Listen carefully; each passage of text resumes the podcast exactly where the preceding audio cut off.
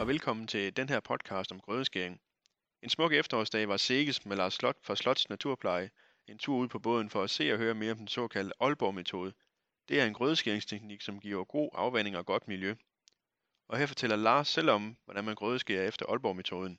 Den metode, man bruger her i Lindenborg, fungerer på den måde, at øh, vi sejler som regel med tre både, hvor vi øh, skærer bunden rigtig hårdt i bunden, og at vi øh, skærer en strømrand.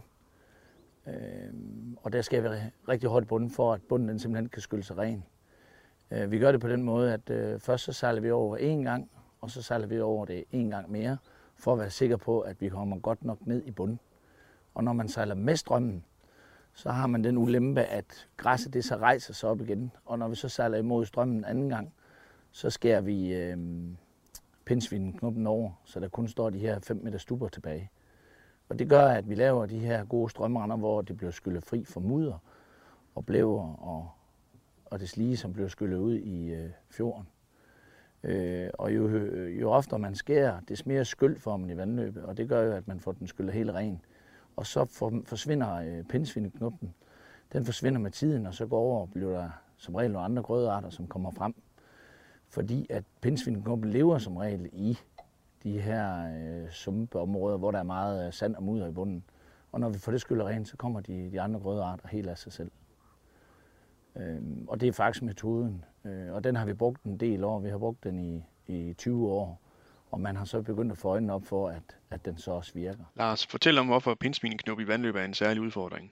Øh, pindsvineknoppen den, øh, er en plante, som øh, gror utrolig hurtigt. Når vi har slået den, hvis man slår den et stykke op, ligesom man slår en græsplæne og slår den en stykke op, så gror pindsvineknoppen op til, til 10 cm i døgnet kan den gro. Og den gør så det, at lige pludselig så gror den så hurtigt, at vi får problemer med vandet, med afvandingen. Øh, hvorimod de andre grødearter, der har vandet mere tendens til at kan rende udenomkring i et, i et slynget forløb øh, imellem øh, grødearterne.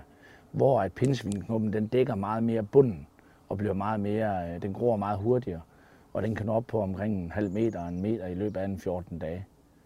Øh, og vandpesten, det er en, en, en, en grøde, som gror, og der aflejer sig utrolig meget mudder i de her åpasbanker, som det kaldes. Når man grødeskærer på den her måde, bruger man så noget specielt udstyr? Når vi skærer med grødeskærbådene, så er vores både bygget op på den måde, at de er modificeret om, at vi øh, kan skære hårdere i bunden, og vi, øh, vi kan køre med, med mere øh, fart på. Øh, knivene kører meget større hastighed, end hvad normalt grødeskærbåde gør. Og det gør, at vi kan nå at skære grøden så tæt på bunden som muligt. Og samtidig så vipper vi vores knivbjælke ned, så den faktisk øh, har lidt i bunden, ligesom en hare den gør. Og så det gør vi, og så rykker vi rødderne lidt op på pindsvineknoppen. Og det gør, at pindsvineknoppen den slipper til sidst, og så får vi nogle bare pletter, hvor pindsvineknoppen ikke har lyst til at gro mere. Kan du fortælle mere om, hvad jeres metode præcis gør, som virker så godt? Vi, vi skærer hårdt i bunden, og så øhm, stiller vi vores knive til, at de øh, kører, kører utrolig hårdt ned, og så rykker det simpelthen rødderne i stykker. Det, det, det er alt det, der er. Og så også, at man laver det her, og man skærer hyppigere. Og det er det, der, der gør, at, at øh, den her grødeskæringsmetode er simpelthen uh, super i forhold til alle andre. Og så også det, at man sejler over bunden flere gange, at man ikke bare skærer ned over én gang. Fordi når du skærer den, så et, et vandpres på planten gør, at planten ligger ned. Og så snart vi har skåret toppen af den, så rejser den sig op igen, og så skærer vi den en gang mere, og så kommer vi hårdere i bunden med sådan en, en plant. Og jo længere vi kommer ned på planten, ned mod roden, det gør, at, at den, vil, øh, den vil opgive sit fæste i, i bunden med tiden. Når vi sejler, så vores hastighed på, den gør jo også, at, at når vi sejler ned ad et vandløb, som, som driver rigtig stærkt, så øh, skærer vi, øh, hvis, nu, hvis nu du sejler rigtig stærkt ned i åen, så når din kniv ikke at slå. Men hvis du, din kniv kører meget hurtigere, så kan den jo slå hurtigere. Altså så slår den hurtigt grøden over, eller skærer den over meget hurtigere, ved at du sætter hastigheden op på kniven. Og det er der, de gamle, øh, gamle grødeskab, både førhen, de kørte så langsomt, at de nåede ikke at slå grøden over. Og der har vi gjort det, at vi har modificeret vores både om til, at de kan slå meget hurtigere. Nu sidder vi på en øh, grødeskæringsbåd herude på Lindenborg. Hvilken konkrete erfaringer har I gjort i her? Lindenborg, den startede vi med at skære i 2003, og øhm, det er så øh, de der 13 år nu. Og vi har skåret den cirka fire gange om året øh, i de øh, 13 år. Øh, vi har oplevet det, at vi har fået pindsvineknuppen øh, fjernet på nogle af strækninger, og der er kommet en del andre grødearter ind. Og jeg tror, det er op til omkring 11 forskellige grødearter, vi har fået i forhold til, hvad vi havde før. Øhm, og den er begyndt at bevæge sig meget ned. Da vi over, øh, overtog den, eller vi startede med den, der var øh, Lindenbå en stor bred vandløb, som man skar ud i fuld bredde. Og den har vi så skåret ind til det halve i dag. Og øh, der ligger utrolig, der lager utrolig meget sand dengang i bunden. Og det sand der er vi simpelthen begyndt at skylle ud, fordi vi har smalt den ind, og vi så skærer så hurtigt, som vi gør. Vi skærer omkring de her 45 km omkring tre dage, skærer vi det på. Og førhen der tog det omkring en, øh, tre uger for at skære det. Så selve den vandpres, vi laver, den skyller samtidig i bunden også, når vi kommer og skærer. Øh, og den effekt, vi kan se af det, det er jo, at der kommer mange flere steder med grus frem, og sten, og store pæle, og alt muligt er kommet op af bunden. Og sådan er det simpelthen blevet skyllet ud i øh, fjorden, eller ind i de sider, som vi ikke slår i i dag. Da vi startede med at skære herude, der øh, stod der en del landmænd her ved de forskellige broer og stod og rynke på næsen af os, fordi at vi kom øh, som et nyt firma og startede op med at skære øh, Lindbog i halv bredde øh, i forhold til, hvad den var blevet skåren. Og der har vi... Øh, I starten er de meget skeptiske, men øh, nu har de så vendt sig om, fordi at de har set, at vi har smalt den ind, og den skyller sig meget mere ren i bunden, og den kan tage det samme vand, som den kunne før. Og jeg vil næsten også sige, at øh, jeg tror, jeg vil næsten sige, at jeg tror, at de, øh, at de synes, det er blevet bedre, end det var i gamle dage. Også det der med, at vi har lagt de rigtige tidspunkter. Øh, Aalborg Kommune gør meget for at holde øje med, at nu skal vi skære, og så sætter vi de rigtige skæringstidspunkter ind øh, på, på, på vandløbene. Og så er der også det her meget med de bugte strømrender. Altså der er der sådan meget skeptisk til, at når man laver bugte strømrender, har landmændene sådan at sige, at vandet løber hurtigere, ved det løber lige ud. Men hvor vi siger, jamen der hvor den bugter sig, der løber den hurtigere ved at den skyller længere ned i bunden i svingene. Og så vil hastigheden også gå op på, øh, på, på vandløbet. Men Lars, er alting bare fryd og gammel? Er der slet ikke noget, der kan gøres bedre? Vi øh, gør alt for at prøve at skære øh, Lindbå i samme stil, som vi har gjort siden 2003, fordi vi kan se, at udviklingen er den rigtige vej, ved at vi kan se, følge, at bunden den bliver mere og mere ren, og der kommer flere og flere sten frem. Så selve metoden har vi egentlig valgt at sige, at den fastholder vi. Vi skal selvfølgelig prøve for at udvikle vandløbet bedre og bedre, men vi kan se, at det vi gør, det er den rigtige vej.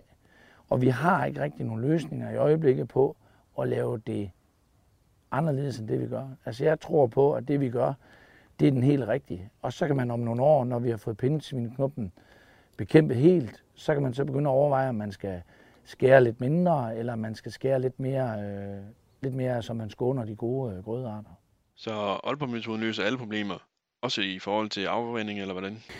Der er jo selvfølgelig våde år. Altså vi har de våde år, og det vil altid være et problem, og det har været også førhen. Det, de våde år gør, at så længe vi udvider med, med, med øh, hvad hedder det, byer, og de bliver større, og vi leder mere vand ud til åen, så har vi i de våde år et stort problem. Og der vil altid være oversvømmelse. Og jeg plejer at sige til landmændene, at man kan vælge mellem kolera og alpest, fordi med de store øh, mængder, vi nogle gange får, 60 mm i løbet af et døgn, så er der ikke nogen vandløb, der er bygget til det.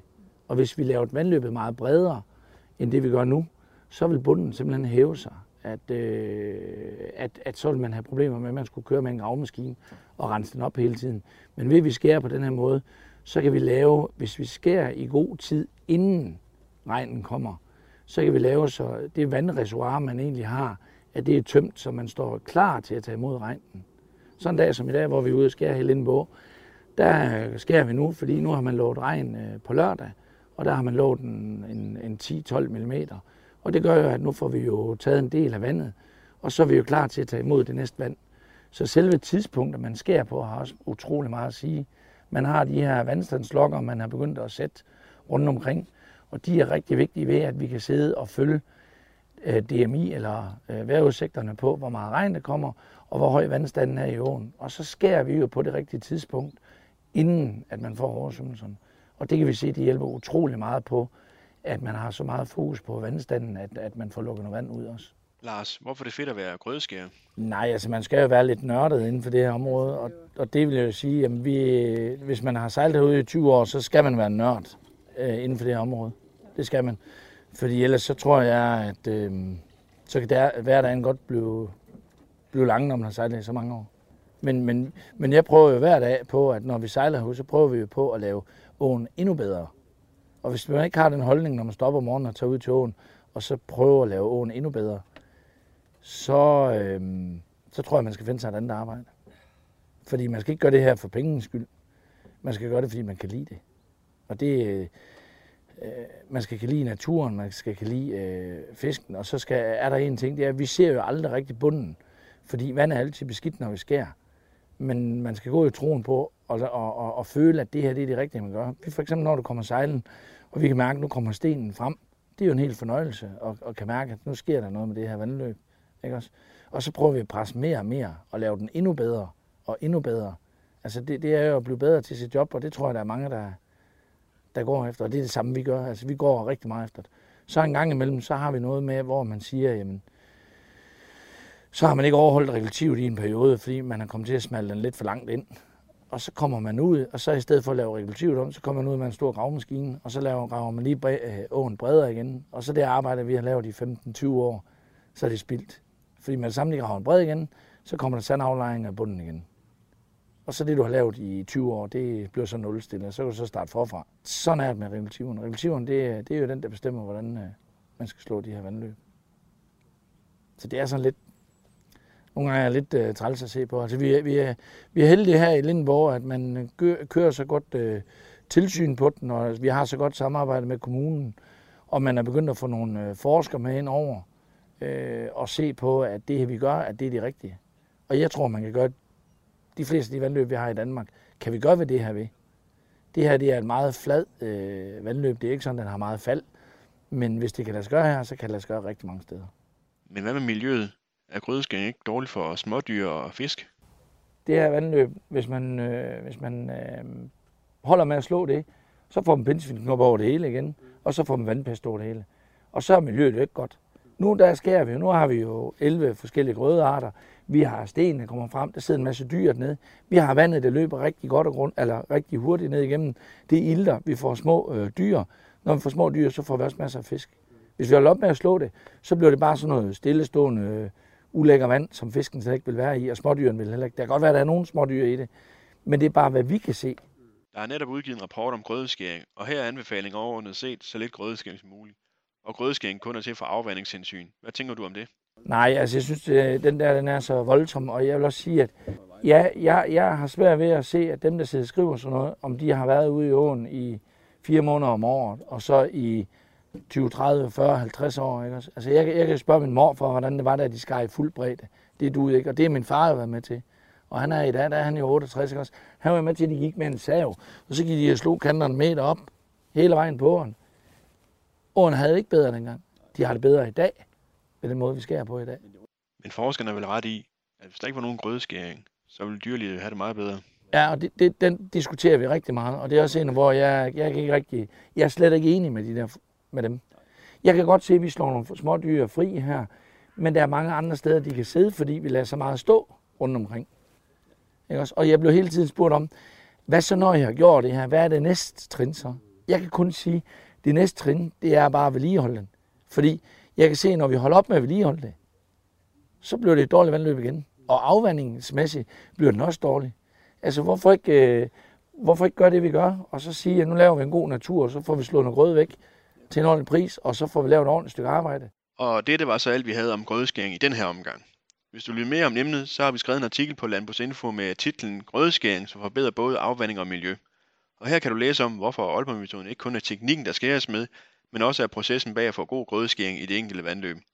Og på Sikkes Planters Miljøs øh, Facebook-side ligger en video fra, da vi var med Lars Slot ude på Lindenborg Å, som du også skal tage et kig på. Tak fordi I lyttede med.